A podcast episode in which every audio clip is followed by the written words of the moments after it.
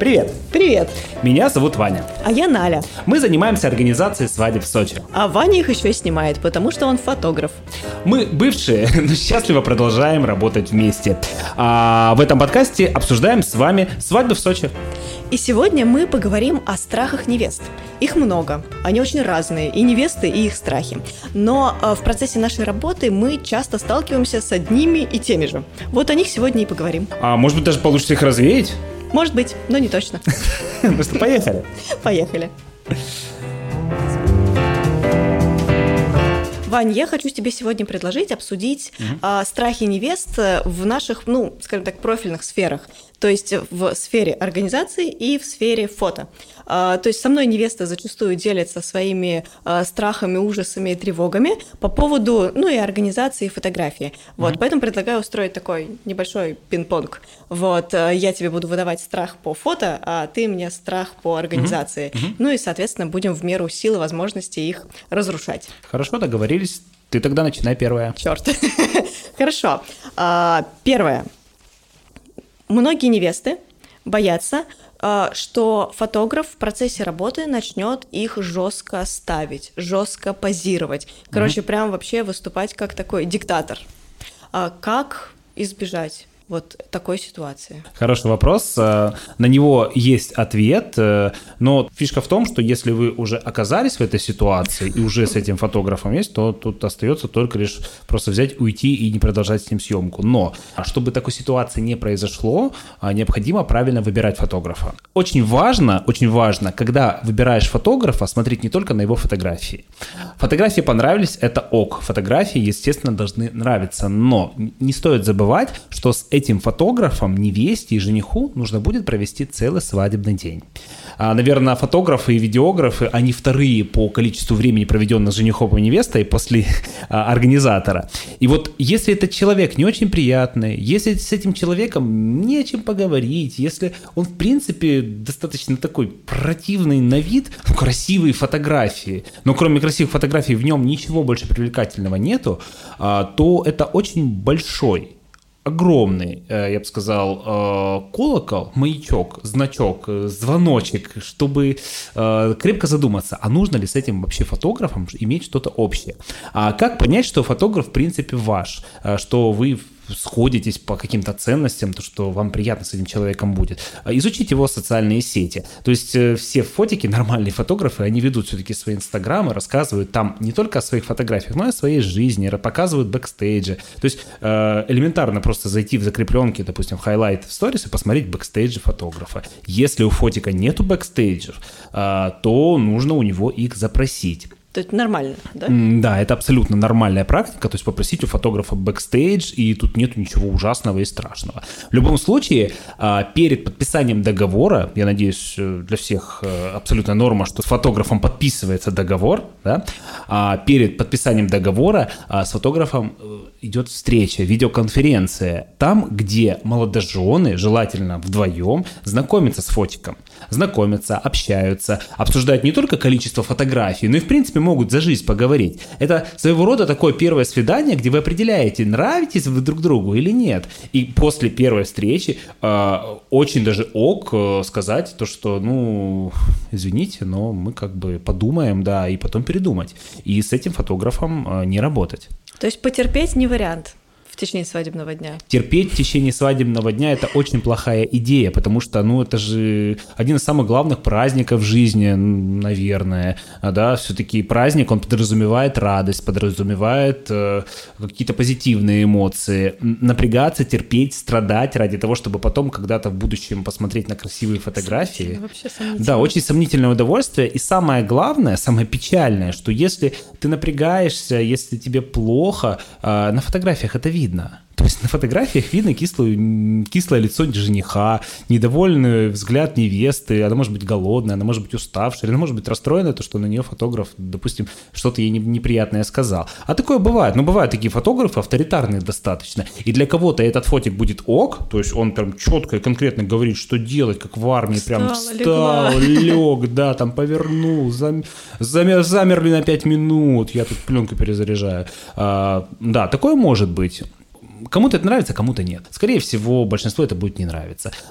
Есть классные фотографы, которые делают классные фотографии и не напрягают женихов и невест. И это можно понять до того, как вы подпишете договор с фотографом. Смотри, я могу на тебя вылить сразу все страхи невест, касающиеся, касающиеся э, съемки во время свадьбы, mm-hmm. либо мы с тобой будем меняться. Как тебе удобнее? Давай как пойдет. Поэтому, если у тебя есть еще следующий вопрос, который будет плавно переходить, почему бы его не задать? Угу. А, ну, на самом деле, следующий момент, который волнует невест, угу. а, это вопрос позирования. То есть невесты часто мне жалуются, что вот, я не умею позировать, я так из-за этого переживаю, я буду себя неудобно чувствовать перед фотографом, потому mm-hmm. что он весь такой классный, а я тут такая коряга деревянная, и mm-hmm. не знаю, что делать, как встать, куда руку, куда ногу, как быть. На самом деле, грамотные профессиональные фотографы никогда не будут абьюзить невест во время съемки. В принципе, профессиональные фотографы никогда не требуют от частного клиента профессионального позирования. Одно дело, если фотограф пришел на съемку условно рекламную, и там он ожидает увидеть профессиональных моделей, тогда фотографы с моделями ведут себя немножечко по-другому, нежели чем с частными клиентами. То есть там фотограф может быть строгим, он может и плеточкой отхлестать. Это мои влажные фантазии, извините. А если все-таки брать частные съемки, то фотограф, он на свадьбе может ожидать хорошего результата от визажиста, он может ожидать нормально сделанного мейкапа, он может ожидать хорошей работы от декоратора, то есть может ожидать нормального декора, и в конце концов он может ожидать нормальной работы от организатора, который организует нормальный тайминг и сделает, что есть время на то, чтобы отснять все сцены, которые запланированы. Но от невесты фотограф не имеет права ничего требовать. Он может попросить невесту что-то сделать, и если невеста это делать не умеет, то нормальный фотограф проявит все свои навыки психологические и постарается очень мягко и очень ласково вывести невесту на необходимый результат. Но опять же, если невеста не может, то нормальный фотограф никогда не будет от нее требовать того, чего она не умеет, то, того, на что она не способна. Вот. Фотики, которые наезжают, фотики, которые устраивают военщину, фотики, которые начинают ругать невест за то, что они какие-то не такие, чаще всего это просто неопытные, непрофессиональные фотографы за достаточно низкий прайс. У них это чаще всего, это выливается их в комплексы какие-нибудь, то есть они сами переживают, они сами очень сильно mm-hmm. волнуются и начинают на свое волнение транслировать. В общем, на лучше клиентов. Не жмотничать, да? Не, ну это может показаться достаточно... как-то крамольной с моей стороны там рассказывать то, что нужно за фотографа побольше заплатить. Все-таки это своего рода конфликт интересов. Типа мне тоже интересно, чтобы мне платили побольше. Но чаще всего э, среди фотографов есть определенная вот эта корреляция. Высокая цена фотика, она определяется чаще всего логично. То есть чем фотограф дороже, э, тем он востребованнее. Чем востребованнее фотограф, тем он дороже. Да, ну... Хреновый фотограф вряд ли будет нормально востребован, ну серьезно, ну это рынок, тут никуда не поделаешь. Тем более в России, ну в Сочи в частности, очень высокая конкуренция среди фотографов. Если фотограф снимает хреново, его легко могут заменить на другого. Вот просто вот так вот, просто пальчиком щелкни, прибежит очень много молодых, горячих, талантливых Голодных. И классных, да. Поэтому тут либо ты снимаешь хорошо и зарабатываешь нормально, либо ты снимаешь плохо и грустишь дома без заказов. Угу. На самом деле, вернемся к невестам. Я просто о чем подумала. Для того, чтобы себя комфортно чувствовать перед камерой, ну вот я как, допустим, как девушка, как человек, который mm-hmm. перед камерой работает периодически, нужно себя чувствовать классной. Ну то есть нужно прям заморочиться и подобрать образ, ну там, допустим, на утро, на прогулку, сам свадебный образ такой, чтобы себя чувствовать самой красивой. И mm-hmm. вот если ты себя чувствуешь самой красивой, то не возникнет каких-то, э, ну, прям совсем уж сложностей, зажатостей перед камерой, перед фотографом, потому что, ну, как бы, с чего mm-hmm. бы, если я такой пирожочек красивенький. Вот. Это такое уже, знаешь, ж- ж- женское, непрофессиональное. Очень многих невест... еще до того, как они начали заниматься организацией свадьбы, они, ну, грамотные и прохаванные невесты, они понимают то, что организовывать свадьбу самостоятельно — это очень напряжный, тяжелый процесс, и просто нервов не хватит. Они осознают как бы свое положение, понимают, что у них не так много свободного времени, и они принимают решение нанять организатора. Но, начитавшись форумов, послушав подруг, они очень боятся сделать ошибку и м- нанять не того организатора. Нередко я слышу то, что организаторов сравнивают чуть ли не с риэлторами. Ну, типа, риэлторы там это всякое разное продают, и организаторы, типа, только лишь и умеют, что продавать, да еще и хотят навариться, там, денег, не знаю, там, украсть, как-нибудь обмануть и так далее. Вот как все-таки найти хорошего организатора, который не будет тебя обманывать, а который будет тебе, наоборот, помогать организовывать свадьбу и сделать для тебя очень классный праздник? А, на самом деле, да, это такой распространенный страх, и на самом деле ошибаются. То есть я знаю такие моменты, вот когда там либо меняют, либо отказываются, то есть mm-hmm. вот такие вот э, истории. Слава богу, я не знаю организаторов, которые ведут себя как риэлторы, ну, скажем так, плохие риэлторы, э, и, э, собственно, наживаются, обманывают или что-то еще такое непристойное делают. Замечательно, что все коллеги в Сочи – это адекватные, хорошие специалисты, хорошие люди. Вот. Каким образом выбрать своего организатора? Я думаю, что выбирать, то есть как бы я выбирала, да, я бы смотрела на два основных момента. Первый момент – организатор должен быть с невестой на одной волне. То есть они должны друг к другу подходить как люди. Soulmate'ы такие. Ну, типа того, да. То есть они должны разговаривать на одном языке, mm-hmm. они должны понимать друг друга, они должны, э, ну, как бы почувствовать такое, ну, симпатию взаимную, человеческую просто. То есть им должно быть комфортно друг с другом. Все. Если это схлопнулось, уже хорошо. Mm-hmm. Идем дальше. Кроме этого момента, который важен, правда важен, есть еще один момент. Организатор привносит в свадьбу свое видение в любом случае, свою какую-то эстетику, свое понимание прекрасного. И зачастую у организаторов э, есть, ну, какая-то направленность их. То есть они делают свадьбы в каком-то определенном стиле, ну, скажем так, большую часть. И вот эти свадьбы в каком-то определенном стиле у них получаются круче всего. Угу.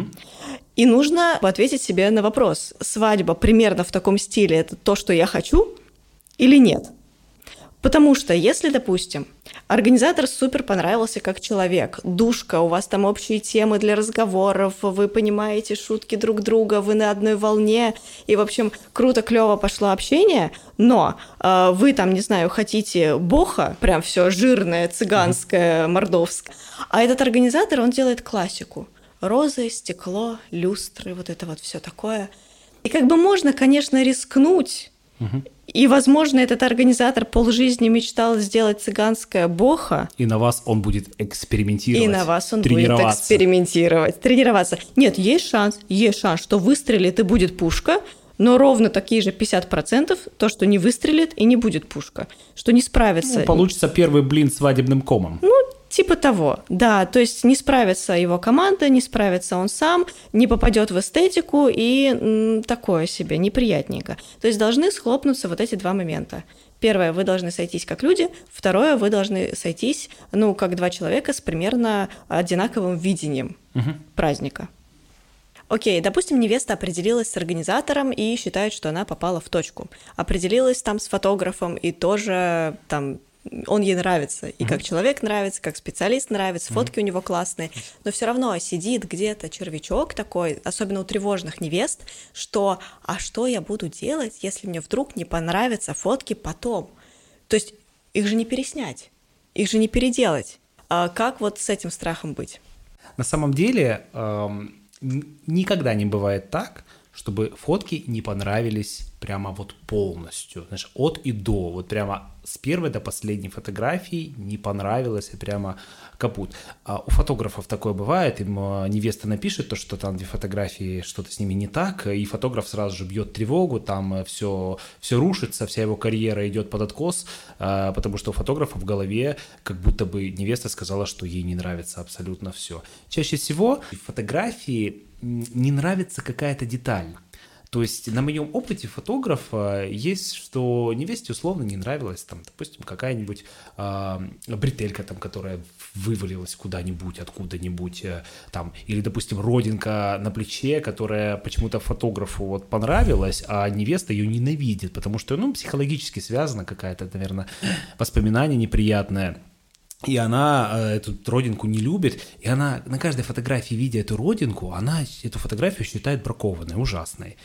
И ведь для фотографа исправить эту проблему вообще там два клика мышкой. То есть эту родинку убрать не проблема. И мне кажется, что невесте переживать из-за того, что фотки не понравятся, ну, наверное, не стоит, в том смысле, что если она подберет хорошего организатора, который, естественно, приложит все усилия для того, чтобы сделать классную, красивую свадьбу, такую, которая понравится невесте.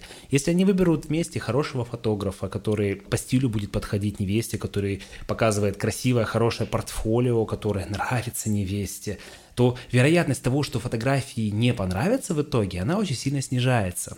Даже если вдруг что-то произойдет, ну, так... сложились карты, карты, легли, да. карты легли, там небо было против нас, да, и с фотками что-то не то, то а, первым делом нужно все-таки разобраться, а что конкретно не нравится mm-hmm. в фотографиях. Это задача, прежде всего, конечно, организатора. То есть организатор опытный, он проведет с невестой интервью и с правильно, грамотно, с психологической точки зрения спокойно сможет задать вопросы, по которым определить, что же не нравится невесте. Может, не нравится просто э, тонировка фотографии. Ну, у фотографа там был какой-нибудь не тот день, он просто долбанул не тот пресет, решил в творчество поиграть. Э, и все ему... стало немножко болотным. Да, и все стало немножечко таких темных, болотных, зеленых цветов. Ну, бывает такое. В итоге организатор пришел, фотографу по голове настучал, у него там мозги на место встали. Организаторы с фотографом могут немножечко жестче разговаривать, особенно если они работают постоянно, у них там как бы внутренние цеховые взаимодействия. Ой, знаешь. Ну, ладно, хорошо, ты милая со всеми, окей, как бы вопросов нету. Ну, всякое бывает. Самое главное, это чтобы клиенту было хорошо и приятно, и комфортно. А то, что там внутри в организации происходит, это как бы внутренняя кухня. Знаете, шеф тоже орет на своих поварят, как бы, но главное, чтобы еда была вкусная.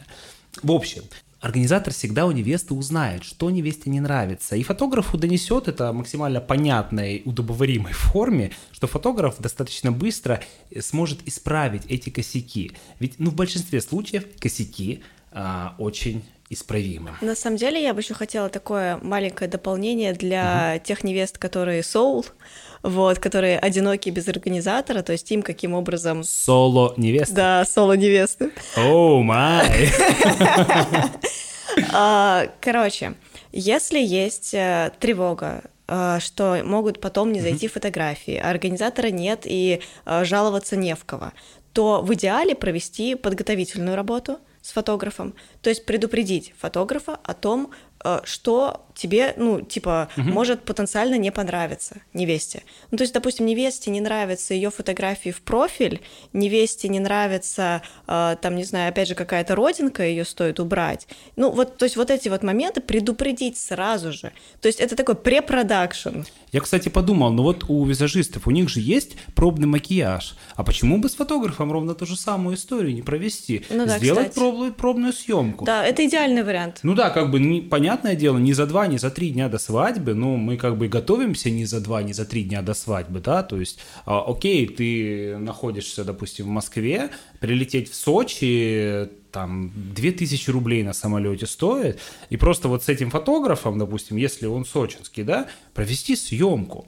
Это заодно еще и будет классная лавстарийка, материал, да. который будет готов к свадьбе, и можно уже что-то замутить, короче, с этим материалом. Да, да, да, это очень круто, то есть сделать заранее съемку, и тогда ты будешь уверен, что фотик неплохо справляется. Безусловно, конечно же, тут стоит понимать, что это не стопроцентная гарантия, потому что э, сфотографировать лавстори часовую и отснять свадебный день, это, ну, это разные, это разные абсолютно истории, и не нужно думать, что девочка какая-нибудь, которая там полгода только камеру в руках держит, отсняла красивая love story, то она сразу же и свадьбу круто отснимет. Ну, скорее всего, она свадьбу запорит, потому что совершенно разные объемы работы. Но если фотограф свадебный, у него классное свадебное портфолио, он, блин, вам нравится, то можно его потестировать. Как вам с ним общаться? Как вы с ним наладите общий язык? И вот э, заранее просто провести съемку. И тогда вероятность того, что фотографии получатся классные, хорошие и на свадьбе, она еще выше становится. Да. И, кстати, вот это классная возможность протестить э, то, как фотограф тебя видит. То есть, вот, допустим, меня разные фотографы видят по-разному. Угу. Моя внешность меняется в зависимости от того, кто меня снимает. И вот у кого-то я э, такая вся феечка с большими глазками, у кого-то я вся такая томная, печальная. И, ну, соответственно, в зависимости от того, какой я себя хотела бы видеть, да, mm-hmm. я и да. выберу фотографа. Так что да, вот эта вот пре, э, предварительная съемка – это очень классная тема. Мне ну, нравится. Классная тема для того, чтобы, скажем так, предупредить свою тревожность по этому поводу и быть более уверенным, что э, фотографии э, в итоге понравятся. Хорошо, вот вопрос по организации. Это, это самый главный топ среди всех невест, потому что в Сочи все хотят э, свадьбу на улице, и все хотят банкет под открытым небом, да. э, очень как большой процент хотят, да, как в Пинтересте, с лампочками. Я сразу начинаю вспоминать эпизод из фильма «Бойфренд из будущего», с гениальной свадьбой, где снесло нахер этот шатер. Все вылилось на гостей, все мокрые, но довольные, счастливые. В итоге переместились в дом и в сухости там уже тосты друг другу говорили. Ну так вот, что, если плохая погода? Это на самом деле самый распространенный вопрос, а что, если дождь? И, такой, и, и такая паника в глазах просто, а что, если дождь? Такое ощущение, что если дождь, то все. Ну типа угу. мир перевернется, праздника не будет, мы все умрем. Предсказать дождь в Сочи невозможно. Нет, окей, возможно, вечером, перед этим днем. А если мы готовимся в течение полугода, mm-hmm. то судорожно проверять прогноз погоды каждый день на полгода вперед, это, ну, можно кукушечкой поехать, мне кажется. Здесь важно, опять же, что-то у меня, знаешь, такое, типа, важно два момента. И вот здесь тоже важно два момента. Первый момент. Погода. Это то, на что мы не можем повлиять. Угу. При всем желании, при, э, там, не знаю, при э, всех ресурсах и возможностях мы не сможем повлиять на погоду. И, соответственно, ставить э, успешность праздника э, в зависимость от погоды, ну, то есть, типа, если будет солнышко, я буду радоваться, и праздник будет классный, а если будет дождь, я буду э, с козьим лицом ходить, и праздник пропал, ну, так себе история.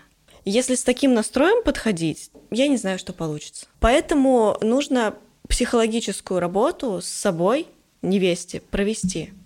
И понять, что праздник состоится в любом случае. Праздник состоится и будет классным в любом случае, вне зависимости от того, какая будет погода. Угу. А, то есть нужно себя психологически настроить. Не воспринимать э, дождь как катастрофу. Не воспринимать дождь как э, то, что праздник испорчен. Угу. Что нужно для этого сделать физически? Физически для этого нужно подготовить план Б. То есть у нас план есть план Б. Да, то есть у нас есть план А, в, который произойдет в идеале, если будет угу. потрясающе. В идеале. Да. А, в идеале все идеально. А, если будут петь птички, светить солнышко, все будет прекрасно, восхитительно. Все, это план угу. А, он нам нравится, супер.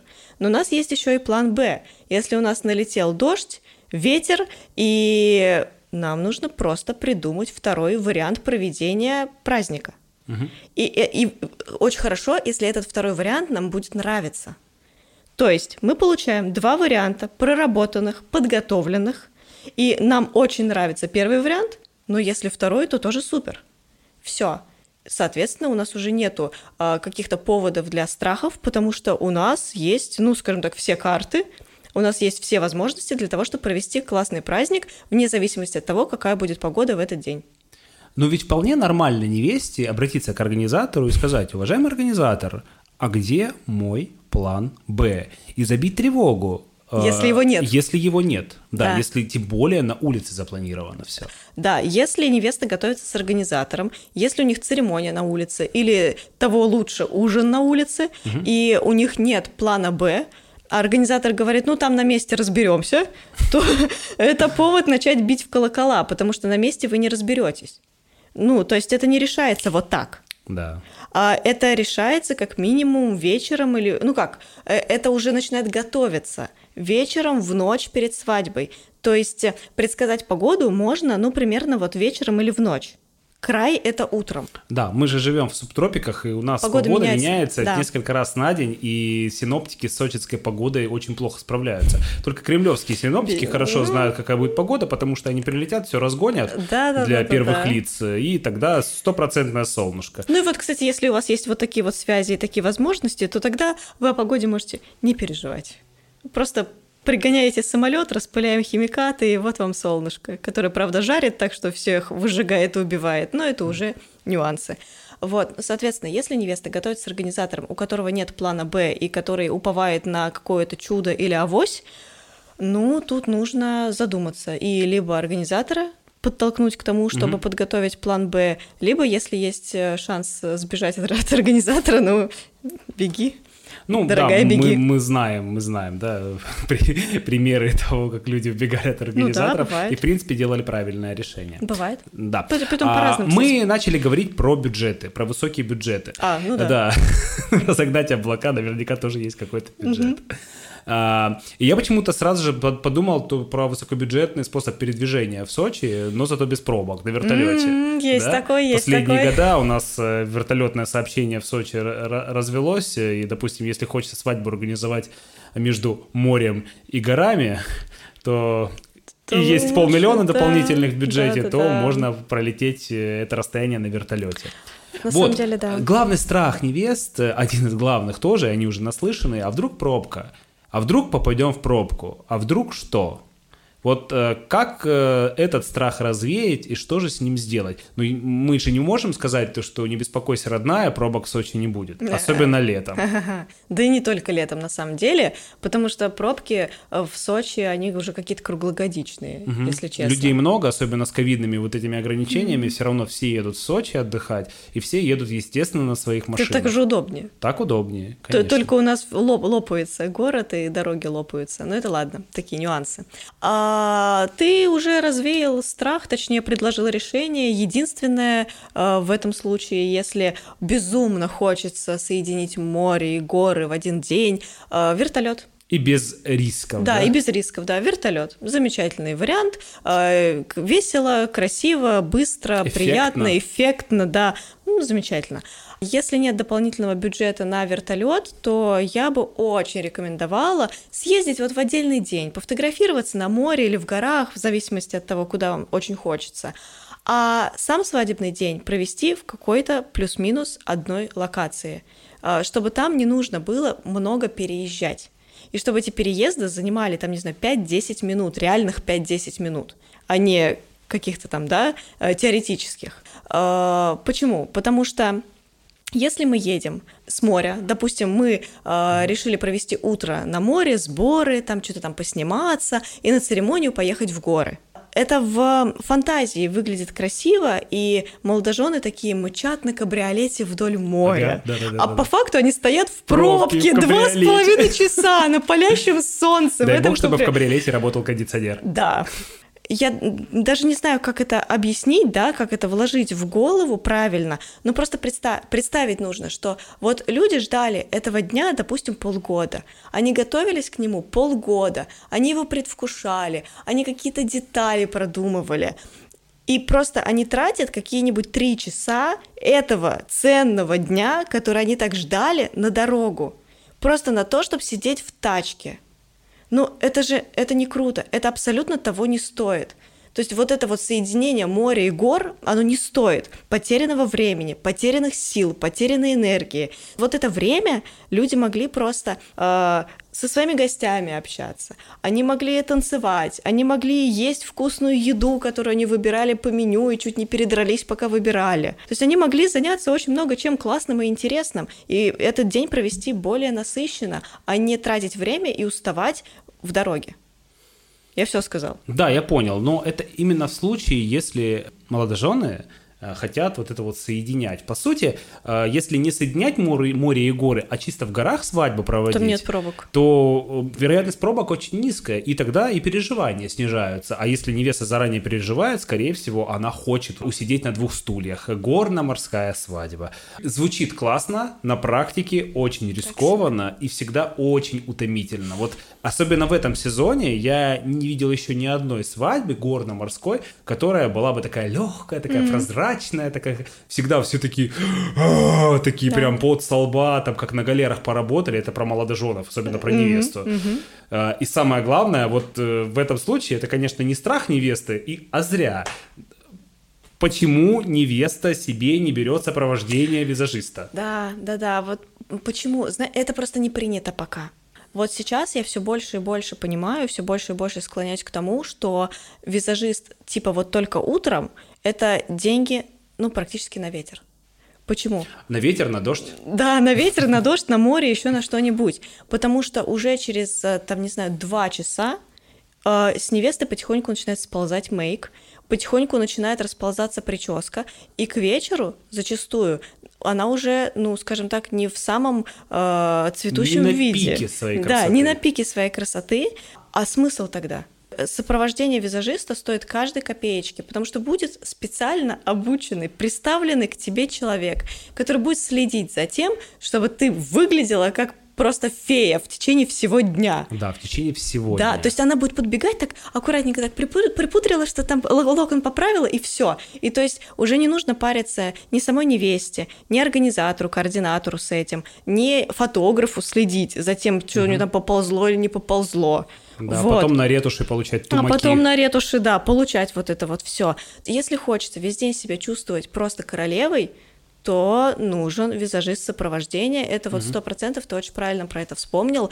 Просто э, сейчас это не принято, но потихонечку, потихонечку это приходит в, ну, скажем так, как норма. Ну, прости меня, раньше свадьбы были другие, раньше не было на свадьбах ни фотографов, ни видеографов, э, красились зачастую сами и прочее, прочее. То есть это же все потихонечку приходит. Ну, вот, собственно, и это тоже. Это же история скорее киношная или журнальная, да, когда визажист сопровождает в течение всего дня. И это, правда, очень полезная штука.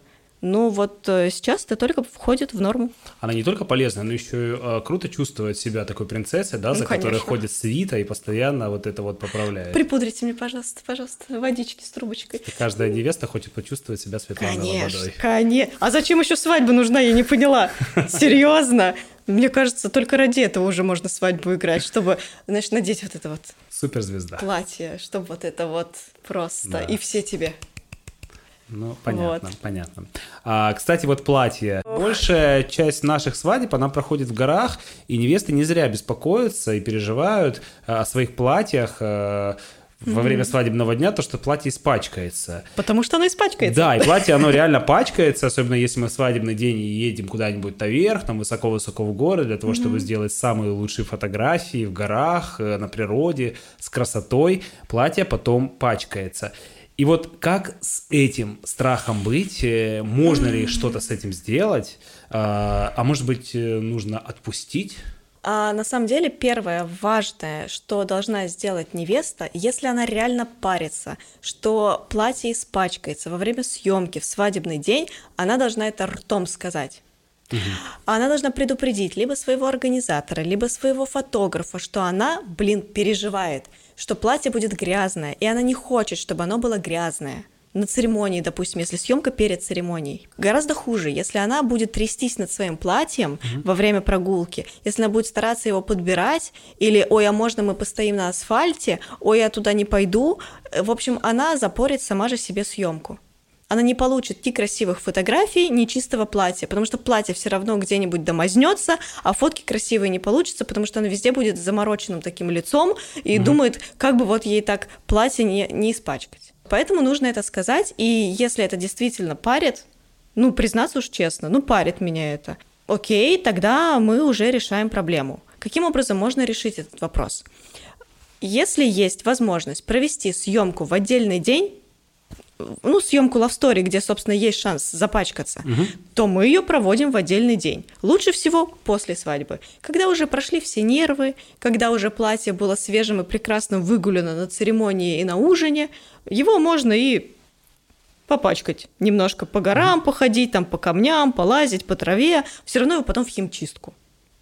Если нет возможности провести в отдельный день, там нет бюджета, нет времени, желания, еще чего-нибудь, то есть два варианта, как мне кажется. Угу. Первый вариант – это гулять прогулку в другом наряде, угу. в другом платье, в другом костюме, в другом образе. То есть просто это платье надевается прямо уже перед церемонией. Но если очень хочется на всех стульях и всех зайцев, и чтобы и э, на церемонию в этом платье, и посниматься в этом платье, да. то тогда мы проводим церемонию, а после нее мы бросаем гостей и едем на фотосессию. Это мой нелюбимый вариант, но если других у нас нет, то мы идем вот так. И, ну, там фотосессия буквально там минут сорок. Ну, да-да-да, фотосессия должна быть не длинная, потому что гостям очень грустно и очень печально да, да, без да, молодоженов. Да-да-да, и проседает очень атмосфера. Они очень сильно переживают, угу. а где же молодожены? Да-да-да, они прям дергают этого ведущего, что бы он там ни делал, каким бы прекрасненьким он ни был. Гости начинают немножечко тревожиться, и проседает атмосфера. Но если у нас нет никаких других вариантов, угу. то поступаем вот так. А что делать? В общем, понятно, решение... Ты рассказала. А mm-hmm. Что у нас еще? Что у нас еще из страхов? Э, ну, страх как раз вот про проседание атмосферы, о чем я сейчас сказала. То есть страх, что гостям не понравится, страх, что гостям будет скучно. Mm-hmm. Вот, то есть вот этот вот страх тоже у невест присутствует, потому что, да, понятно, делаем праздник для себя любимых, но, извините, если бы это был только праздник для себя любимых, то не было бы на нем гостей.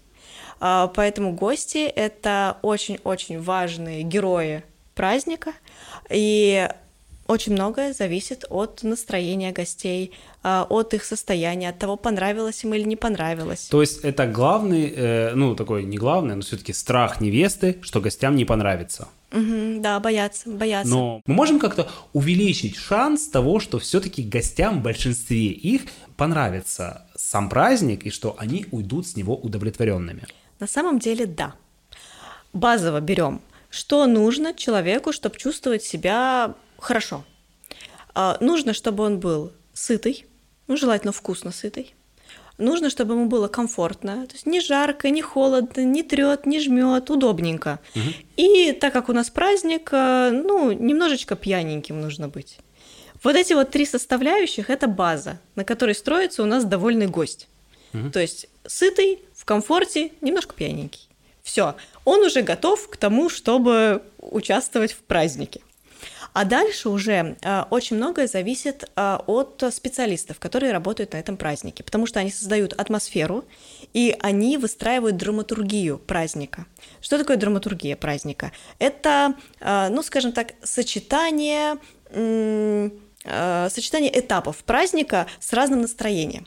Ну, то есть сначала весело, потом да. умилительно потом, слезно, да, да, да, потом, да, да, опять а потом опять весело, а... потом опять потом уже это поем сансару, да, да там да, слезы да, проливаем да, да, да, и так далее. То есть и вот такой волной мы идем постепенно, да, то мы поплакали, то мы посмеялись, то мы там пообнимались, то мы там что-то подумали философское, и вот таким вот темпоритмом постоянным, да, вот таким волнообразным мы идем в течение всего праздника. Этот есть... темпоритм придумывает ведущий.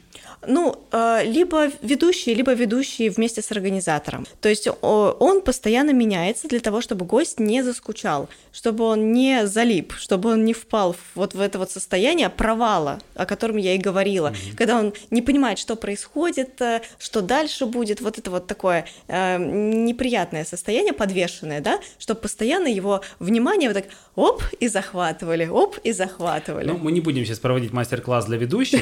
Мне кажется, еще стоит вернуться к одной характеристике, это комфорт mm-hmm. гостя. И вот порой бывают такие ведущие, которые э, умудряются нарушать комфорт гостя. То есть ему бы спокойно хотелось бы сидеть, э, кушать свою еду, запивать это все винишечком или там коньячочком, а его пытаются дернуть, все время вытянуть на какой-то непонятный конкурс, который нафиг не нужен этому гостю. Ну, здесь очень важно правильно подбирать ведущего. То есть классный профессиональный ведущий, он не только выстраивает, да, вот этот вот сценарий, он еще и может его варьировать в течение всего праздника, потому что гости приходят разные, они приходят в разном состоянии, с разным настроением. Кто-то интроверт, кто-то экстраверт, кто-то хочет быть самым веселым гостем на празднике, кто-то хочет посидеть и понаблюдать. Вот. И в зависимости от того, как человек себя ведет, выстраивается для каждого человека, по сути, то есть у каждого гостя получается его отдельный праздник, который проходит по-разному, но нужно, чтобы каждому гостю он понравился. Вот тот праздник, который, ну, скажем так, лично для него в какой-то мере организовали. Вот. И еще какой момент. Если гость получит подарочек, там, не знаю, в начале ужина это будет комплимент какой-то на тарелочке у него лежать, в течение ужина он там, не знаю, в какую-то лотерею что-то выиграет, или там в конце какие-то сладости всем, собственно, презентуют, довольность гостя увеличивается. И угу. послевкусие после праздника, оно продолжается таким приятным, классным. Ну и, соответственно, гость уходит такой навеселившийся, довольный, с ощущением классного праздника. Супер. Ну, вот, собственно, то, что и хотел я у тебя узнать. Если мы сейчас резюмируем, чтобы гостю понравилось, и чтобы не было такого, что были какие-то гости, которые были недов... остались недовольны праздником, что нужно?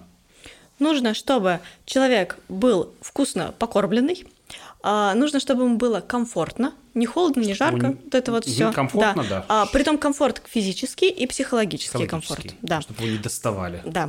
А, и, а, ну, понятно, то, что он немножечко навеселее, этому относим к тому, что он вкусно угу. покормили, да, да, да, вкусно напоили, а, и подарочек какой-то он получил, то есть какой-то индивидуальный знак внимания он получил. Угу. Все. Это базовое для того, чтобы человек остался доволен праздником. Круто, круто. Да, мне кажется, спасибо тебе большое. Вполне рабочая схема и не такая уж и тяжелая, ужасная.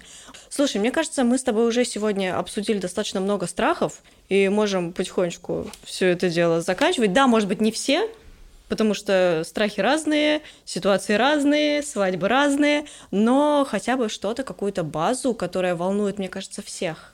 Да, а, друзья, подписывайтесь на наши инстаграм-аккаунты, комментируйте наш подкаст на Apple подкастах. Мы будем очень благодарны вам за это. Мы будем стараться сейчас чаще уже выкладывать, записывать и выкладывать выпуски, чтобы вам было как бы полезненько и чтобы вы могли с удовольствием делать свадьбы в Сочи самостоятельно или с помощью организаторов. Ну, если захотите организаторов, то как бы... Такая была, ребята. Там, да? Там всякое. Пишите, звоните. Наши контакты есть везде. Ага. Все, пока-пока. Пока-пока-пока. Давай, Мирош.